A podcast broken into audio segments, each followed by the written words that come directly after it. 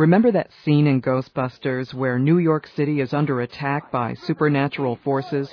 It's chaos. And what analogy does Bill Murray use to describe the scene? Dogs and cats living together, mass hysteria. Yeah, mass hysteria. And how about the very first episode of The Brady Bunch, the one where Mike and Carol get married? The Brady boys bring their dog Tiger to the ceremony, and he ends up chasing the girl's cat, Fluffy.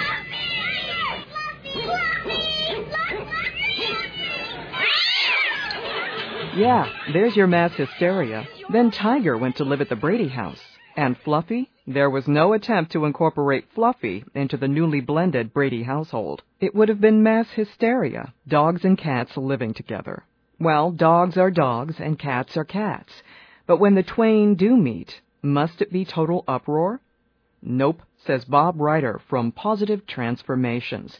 There's certainly truth in the old saying, fighting like cats and dogs, but with some effort on your part, hostilities can be avoided. Ryder says you can't just cross your fingers and hope for the best. You've got to prepare your home to host both canines and felines.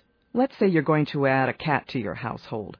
Before you adopt that cat, Ryder says you've got to start with a dog do some training with your dog so that you increase your ability to communicate with your dog, you increase your dog's ability to understand what you're asking him or her to do, and have a really good relationship and a really good rapport set up between the dog and the family before a cat even comes in. When you bring home your cat for the first time, make sure your dog is confined elsewhere. Coming through the door and getting used to a new room and a new house and new people probably isn't the right moment for a, a cat to have to encounter a dog that they don't know yet either. They don't know if the dog is safe or friendly. The people might not know either. So have the dog elsewhere, confined and probably occupied with a chew toy. Bring the cat in, let it get used to the room, do lots of things like closing doors where you don't want the cat to be able to go, where you don't want the dog to be able to go, and just set up the house and the environment for success to prevent potential problems, at least for a few days. When introducing your cat and dog for the first time, use love and caution. One or preferably both animals are carefully controlled. The cat may be in somebody's arms. The dog may come into the room briefly on leash with somebody who has treats and is engaging the dog in hopefully a few well known behaviors like sit or making eye contact, looking at the cat briefly, then looking back at the person for a treat if the dog decides, oh my gosh, a cat, I want to go chase him, no chance of that happening. Have maybe 10 or 15 feet of space between them, too, as a buffer zone in case the dog gets enthusiastic. Make an effort to understand the particular and different natures of dogs and cats, and use that nature to help them live in harmony without stress. One really helpful thing to realize is that dogs, as a species in general, regardless of the individual breed, dogs are far more domesticated than cats. Cats are much closer in their evolutionary progress to their wild forebears than dogs are. So dogs are much more dependent, and I think everybody kind of intuitively knows this, anybody who's had one or both species knows that dogs are much more dependent on their humans for food, coming and going through doors, being let out to eliminate, whereas cats are much more self sufficient. They have very specific social needs, but their social needs and their social patterns are much different than dogs.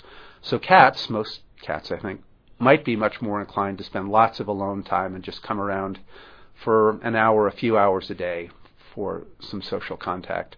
Let the animals have that pattern. Let them enjoy having as much privacy or as much social contact as they want realize that for dogs the needs are probably going to be a lot higher, and meeting those needs again sets them up for success so that they're not stressed. When helping your dog adjust to a cat, keep in mind dogs love to chase.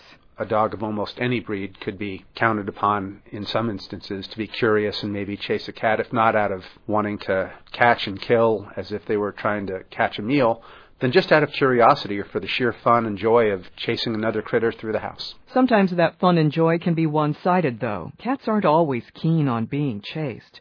Provide your kitty with a cat tree so she can get up high and away from the dog if she doesn't feel like playing. There's these beautiful kennels that they have now at the Humane Society of Central Illinois, where I volunteer. If you visit there in the front lobby, they have beautiful rooms and even large, oh, they're probably, I don't know, three by five by ten foot enclosures where one or several cats can climb up on cat trees and ledges and perches and so forth. I think that would be a great idea for a family who wants to give the cats the peace of mind of being able to be out and interact with family, but be able to, to be unharassed by the family dog who can't get in there. In fact, all animals should have their own comfort zone. No matter who comes into the home first or how long they've been there, it's a great idea to give a cat a room or a corridor or a portion of the house closed off so that anytime it needs to, it can go in there and know that it's going to be safe and comfortable and unharassed by the dog if it doesn't feel like playing. Same thing for the dog. The dog should be able to get away from commotion of cats, of course, children, family traffic, and so forth, where they can just go and rest and hang out, have some peace and quiet. It's very possible that the more important that space is to them, the more protective they can feel of it, so that being approached there might elicit some feelings of tension and maybe even a little bit of grumpiness, growling or, or hissing if it's a cat, growling if it's a dog, saying, hey, this is my zone. I want to be left alone. And if that happens, by all means, respect that. If you can possibly let them have the space to be alone, do so. So if you do all the right things to help your new cat and old dog get along, how long will it be before they adjust? Ryder says it depends.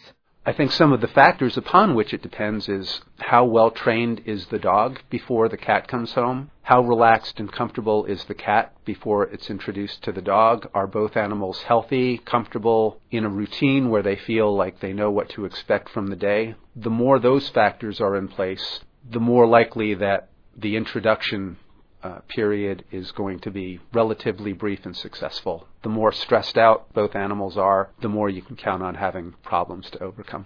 If you already have a dog and cat living together and it just isn't cozy, Ryder says there's still steps you can take to help the situation. You can fix problems with patience and gentleness. Counter conditioning is a really powerful psychological tool to help change the opinion of an animal about an existing problem. Let's say that your cat panics every time the dog comes into the room, even if your dog is well behaved. It would be possible with the willingness to go slow and to go slowly and patiently to teach the cat that every time the dog comes into the room, some fabulous treat shows up that never comes at any other time. Here comes Rover. Oh, look, I just happen to have some chicken or some tuna for you. Rover goes away, the chicken or tuna goes away too. So we want the cat to start to think every time the dog comes into the room, oh, excellent, here comes the dog, where's my treat? Instead of, oh my goodness, here comes the dog, I've got to get out of here. It's amazing what a little love, patience, and tuna can do to bring harmony between dogs and cats.